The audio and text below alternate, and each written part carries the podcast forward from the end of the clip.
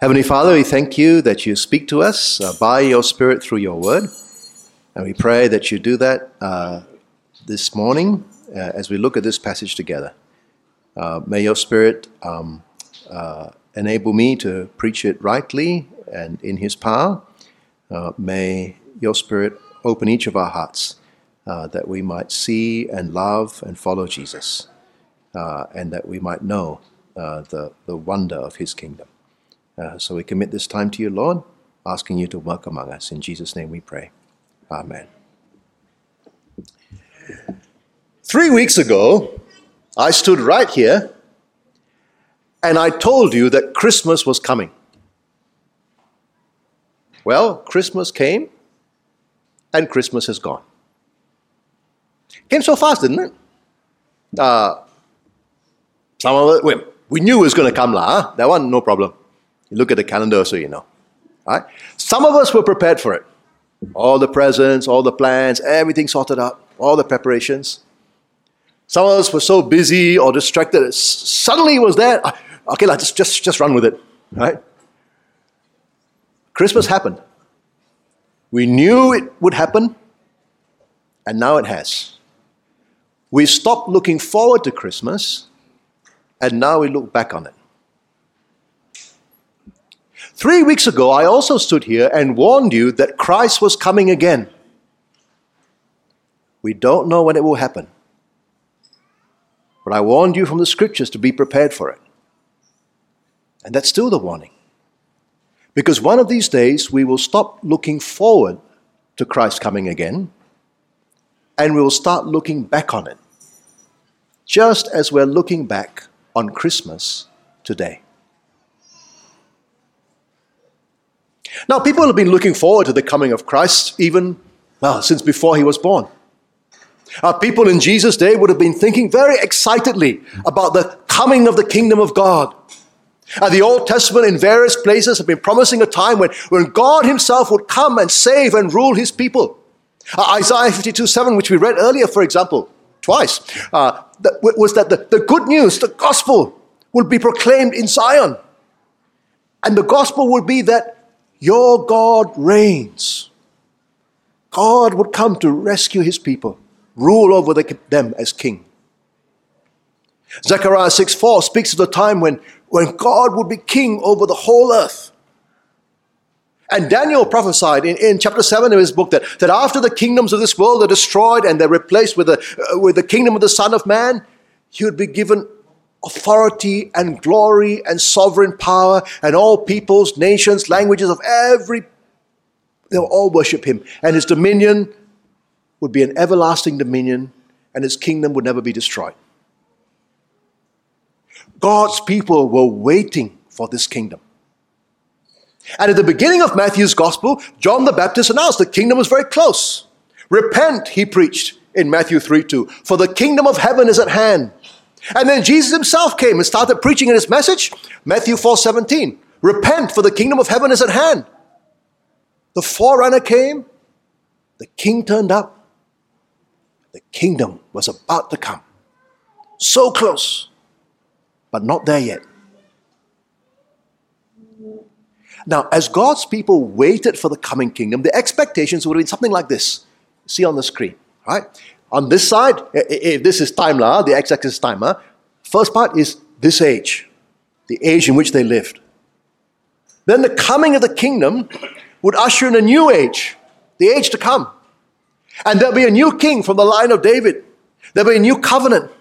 God will forgive his people's sin. They will serve him from the heart. God would bless his people abundantly in the land. God's king will rule with perfect justice. He will reverse all the effects of the fall. It become like Eden again and, and God's people will rejoice with great joy.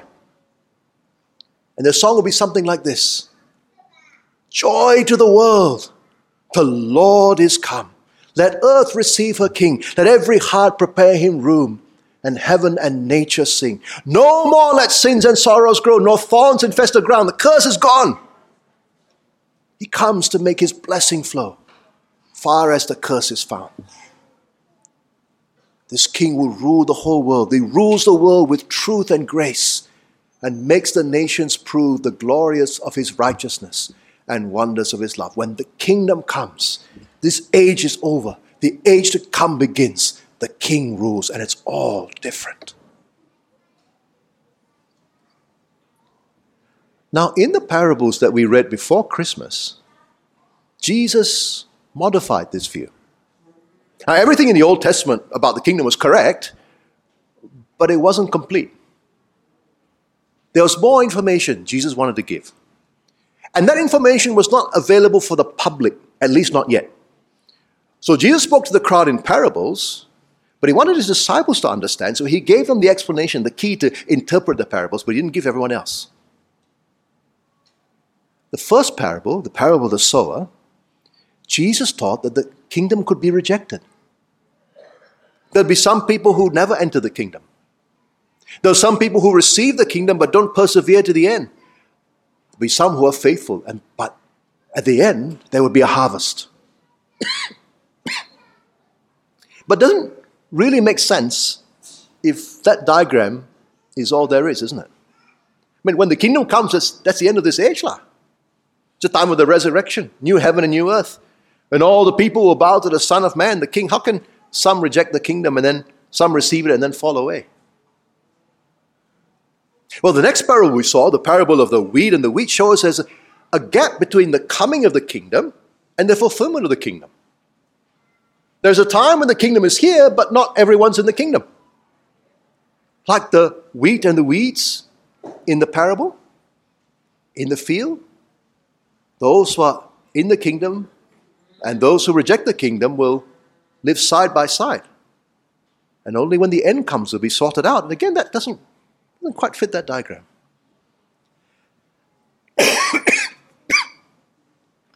so, in the light of Jesus' teaching, on the other side of his death and resurrection, now we have a clearer understanding of the kingdom.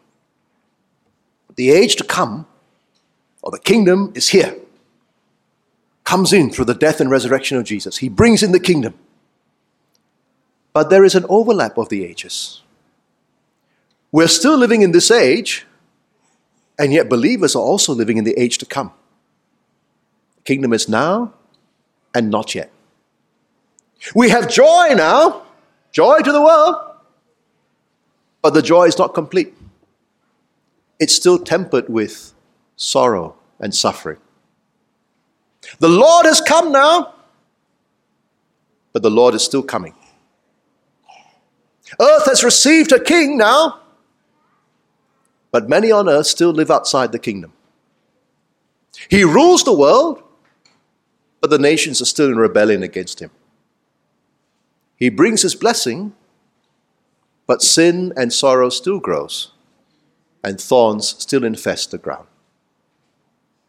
The kingdom has been inaugurated, but the kingdom has not yet been consummated. And so we saw in the next two parables the parable of the mustard seed starts small, then grows big. And the parable of the yeast, a small amount has such a big effect that yes, the kingdom is present now, and in this overlap time, it starts small, but then becomes big. In this overlap time, it's, it's hidden, but it has a great effect. The kingdom is alive and well, and one day, when Jesus comes again to wind up this present age, it will be seen in all its glory. Now remember, these parables are given to the crowds. They remember the stories, but they don't know what it means. The meaning is given to the disciples, and through them, we know the meaning now. Four more parables to look at today. Now, these four parables, as far as we know, are not given to the crowds. They're given directly to the disciples. First one is in verse 44. Uh, the kingdom, look, look at verse 44. The kingdom of heaven, Jesus says, is like a treasure. It's like a treasure that is hidden it's not apparent to all. It says it's hidden in a field. Right? So, so, so it's because it's hidden in the field, if you casually walk along the field, you won't see it. Lah. It's, it's, it, it's buried in a secret location. Now, that's not something that unthinkable. Huh? uh, compared to today. I mean, those, those days, no safe deposit boxes, all those kind of things, right? Sometimes people hide expensive things in the ground. Uh, not told when it's buried, who it belongs to, might have been there for generations, we don't know. But we are told that this man finds it. What does he do when he finds it? He covers it up. Right? Because if he had taken out of the ground, then it will belong to the field's owner. And then, if he's taken away, he'll be stealing. So what does he do? He leaves it there, doesn't take it up, covers it up. And then in verse 44, again, in his joy, he goes and sells all that he has and he buys the field. Right? He puts all his eggs in one basket, right? No diversified portfolio, right? He's 100% invested in the land market, but actually he's not really invested in the land market, he's actually in the field market. No, field, treasure market, right? Because that land got treasure. So he sells everything, and when he sells everything, he does it with joy. He's doing it with joy. He's not saying, Are you, I'm going to make a terrible sacrifice by selling everything and now I'm going to be miserable for the rest of my No, he's saying sell, sell, sell. All right? Convert everything to cash so that I can buy this field and get this treasure. That's worth far more than, than my capital. I know it's in my best interest. I know it's worth it. I'm doing it with joy.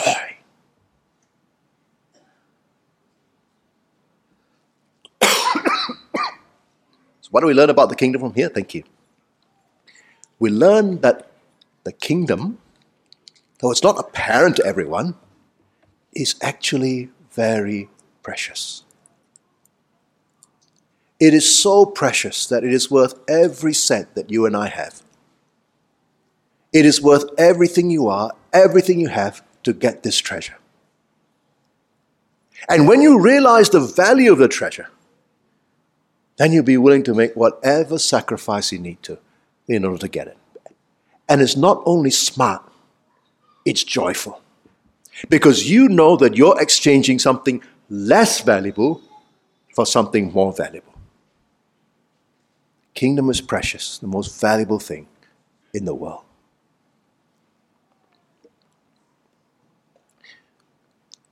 The second parable makes a very similar point. And there in verse 45, the kingdom is uh, pictured like it's like a merchant in search of fine pearls. And he finds in verse 46 one pearl of great value. Now, pearls were a lot more treasured those days than they are now. Okay? A uh, bit like diamonds now, lah. Okay, so think diamonds. Very, very expensive. And Jesus is speaking here of this merchant uh, or wholesaler, wholesale dealer.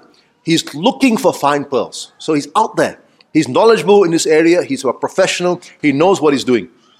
Uh, unlike the guy who finds a treasure, if he just happens to find a treasure in the field, this guy is actually actively seeking a good bargain. Thank you, brother.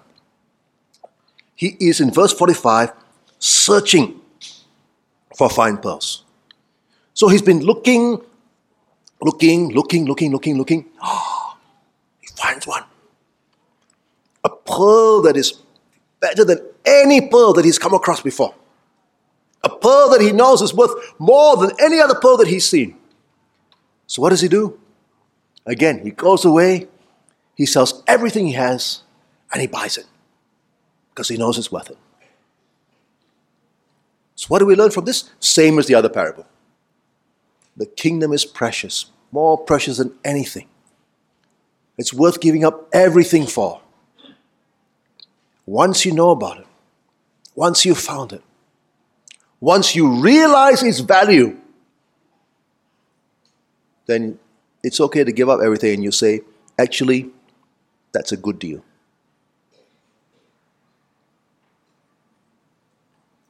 Jesus, of course, is the ultimate example of this phenomena.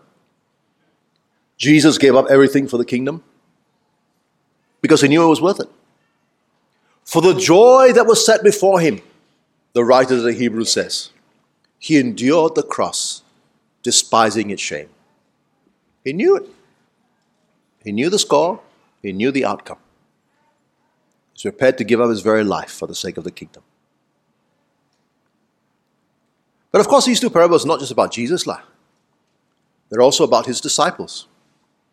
who had left everything to follow him. But they're also about people like you and me.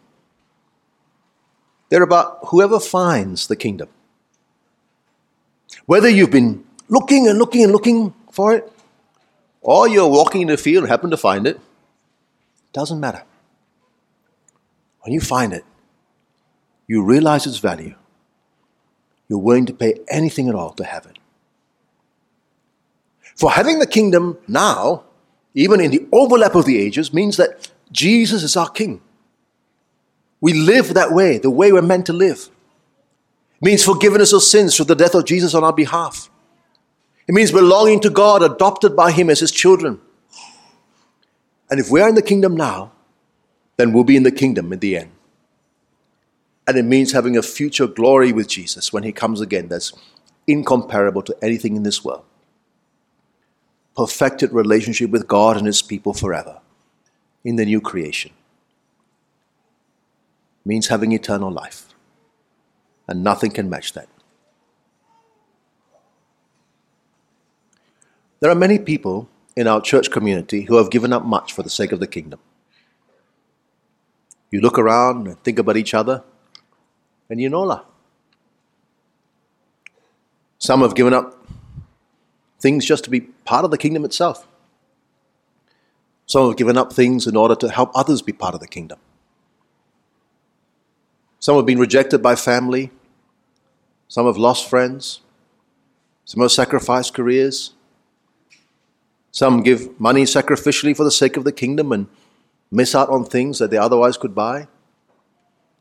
Some spend lots and lots of time doing ministry work for the sake of the kingdom and miss out doing things they otherwise could do. When people ostracize or insult or ignore them for being in the kingdom, then that's especially painful, especially if the people they love. But in the end, whatever the sacrifice, they know it's worth it if they compare what they gain from being in the kingdom on the one hand and what they've given up on the other, they know actually they've gained big time. The world will think they lost because the world does not know the value of the kingdom. They know, like the merchant knew, that they've come out winners. And so, like the man who found the treasure in the field, they receive the kingdom with great joy.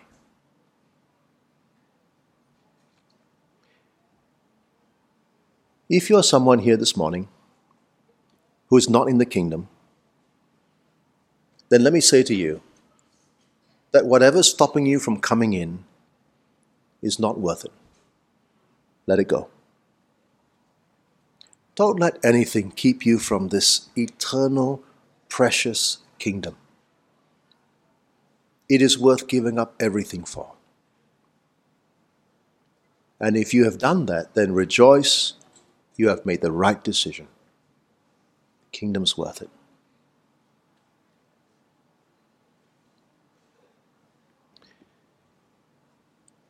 The third parable is quite different from the other two. It gives us the other side of the story. It warns us about the fate of those who, who don't enter the kingdom. Have a look at me, uh, verse 47 to 48. Again, the kingdom of heaven is like a net that was thrown into the sea and gathered fish of every kind.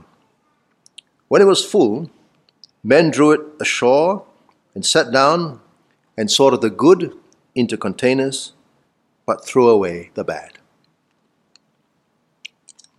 Now, the kingdom is pictured here as a net, literally a drag net. All right, there's a, a drag net, a net that's pulled by two boats, or or it can be uh, one on the shore and another boat. All right, You drag everything across, and everything gets swept up uh, into the net.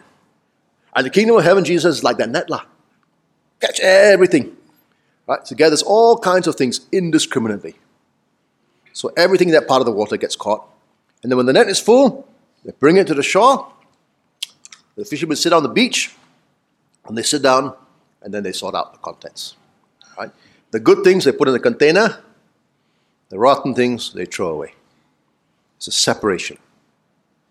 And so, where all kinds are actually picked up in the net, at the end, there is a division. There's, there's quality control, not at the point of catching the fish, but later on, when sorting it. And Jesus gives the meaning of the parable in verse 49 to 50. He says, So it will be at the close of the age. The angels will come out and separate the evil from the righteous and throw them into the fiery furnace. In that place there will be weeping and gnashing of teeth. Friends, there are many fish that are caught in the kingdom net, but not all are good fish. Some are rotten. There are many people attracted to the kingdom, but not all are righteous. Some are wicked. There is a mixture of people. They might all outwardly look like they're part of the kingdom, but, but not all are. And the angels will come, Jesus warns us at the end of the age, not before, and then they will separate the wicked from the righteous. And the wicked will be thrown into hell, pictured here as a fiery furnace where there's weeping and gnashing of teeth. A totally awful experience. And friends, this, this is a warning for us. It's a severe warning. You may be a nice person or moral person. You may look like a kingdom fish. But unless Jesus is your Savior and your King, then you're not in the kingdom. You can have Christian on your IC chip. You can come to church, be involved in our activities. You can get baptized, confirm, even be on the electoral roll, participate in the Lord's Supper, go to growth group, do everything, but not be in the kingdom. If Jesus is not your king, if you're not trusting in Him and Him alone to save you, then you're not yet in the kingdom. At the end of the age, when Christ comes again and there's a division, and you're still not in the kingdom when the end comes, then all you have to look forward to for eternity is the fiery furnace where there'll be crying and gnashing of teeth. Uh, those are Jesus' words, not mine. If that's you, how do you come into the kingdom? What does it mean to receive the kingdom? It means realizing that you're a sinner, someone who's rebelled against God, who's not in the kingdom but needs to be. It means that you know that you face God's judgment and there's nothing you can do to save yourself. But realizing that Jesus came to save you, that He died on the cross to take the punishment for your sin as your substitute so you can be justly forgiven. It means believing that God raised Him from the dead as the King in that kingdom and coming to Him, giving Him your allegiance, turning away from sin, asking Him to forgive you and to be your King coming under his rule as king, who rules us by his Spirit through his word. If Jesus is your king, then you're in his kingdom. So you want to be in the kingdom? It's worth it. When you compare the eternal joy of being in the kingdom with the alternative Jesus warns us about, of course, it's nothing, nothing worth more than being in the kingdom. Remember, Christmas is over. The second coming will soon be over. So don't be foolish. Repent of your sins. Put your trust in Jesus today. Don't let anything stop you.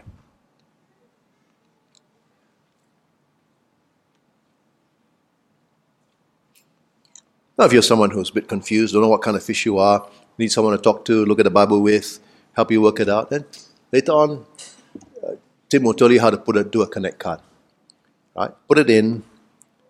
Someone from Pastor Tim can connect you, contact you. Right? Don't, don't just put a card and say attended church today. Don't say the card. I, I need to be in the kingdom. I don't know. Right? I don't know what kind of fish I am. Something like that. All right. Um, let us know. We'll be in touch, right? Or if you don't know that, talk to your growth group leader, or talk to another church member uh, whom you trust. Um, but don't just swim around and you've got to sort this out. Got to sort it out. It's a matter of urgency. Right? Jesus is going to come. Need to be ready. Well, those of you who are already disciples of Jesus, you're already in the kingdom. Look at the question that Jesus asked his original disciples, at the end of this series of parables. It's there in verse 51. He said to them, Have you understood all these things? Have you understood all this? Let me ask you, have you understood all these things? All right, do you get the parables of Matthew 13? The sower, weeds in the wheat, mustard seed, yeast, treasure in the field, merchant, the pearl, the dragnet.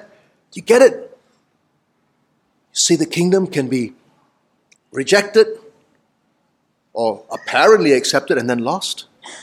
You see, the time between the appearance of the kingdom and the fullness of the kingdom, where the kingdom is hidden but growing. You see that in that time, the most important thing to do is to make sure that you're part of that kingdom and to help others come into the kingdom as well. You see that not everyone who claims to be in the kingdom really is, but it'll all get sorted out in the end. You get the parables. And you see how it modifies the Jewish expectation. The disciples thought they got it.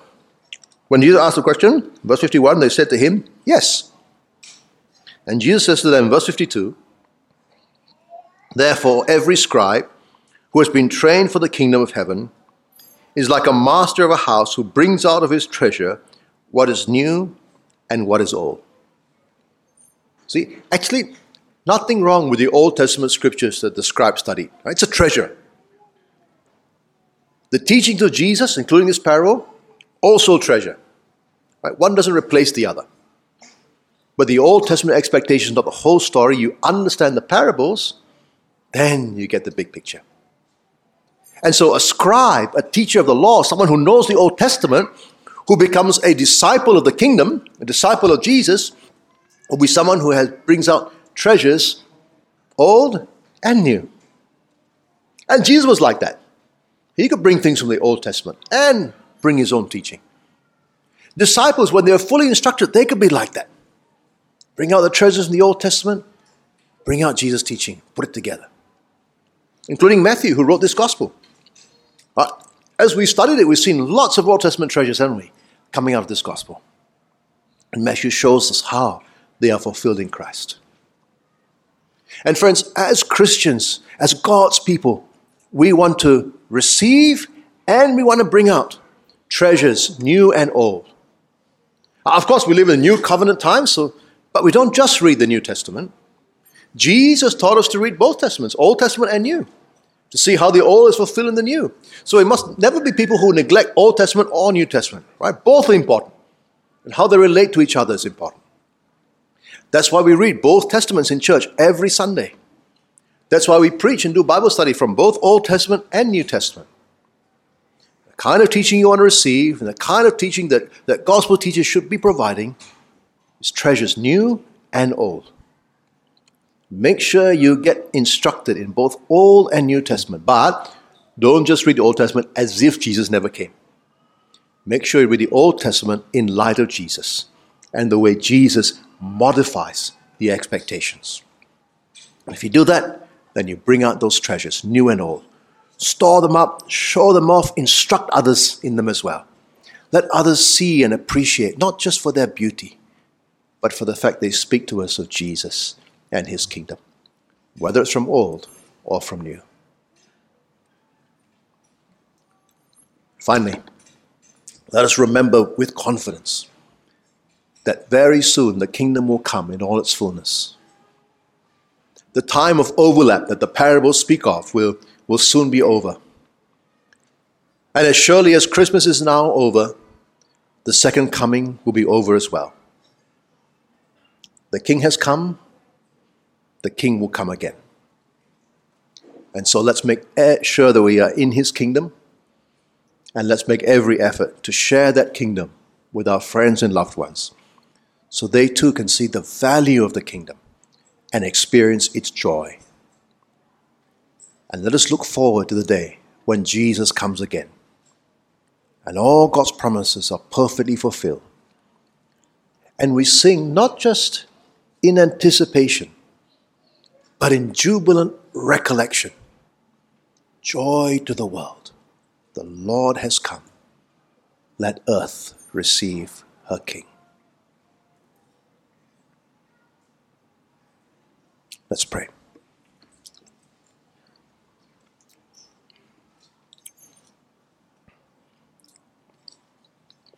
Father, we thank you that Christ has indeed come, that Christ will indeed come again. Thank you that even now that kingdom that he brought in continues to grow.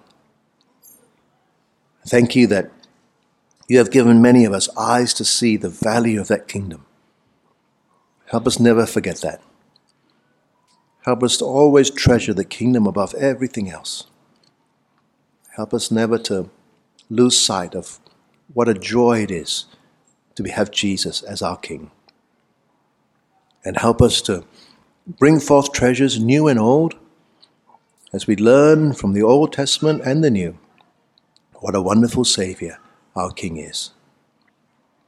We pray for those who haven't yet entered the kingdom. Please work in their hearts. Have mercy upon them, we pray, and grant that they might enter uh, before the coming day. We pray all these things, Lord, in Jesus' name. Amen.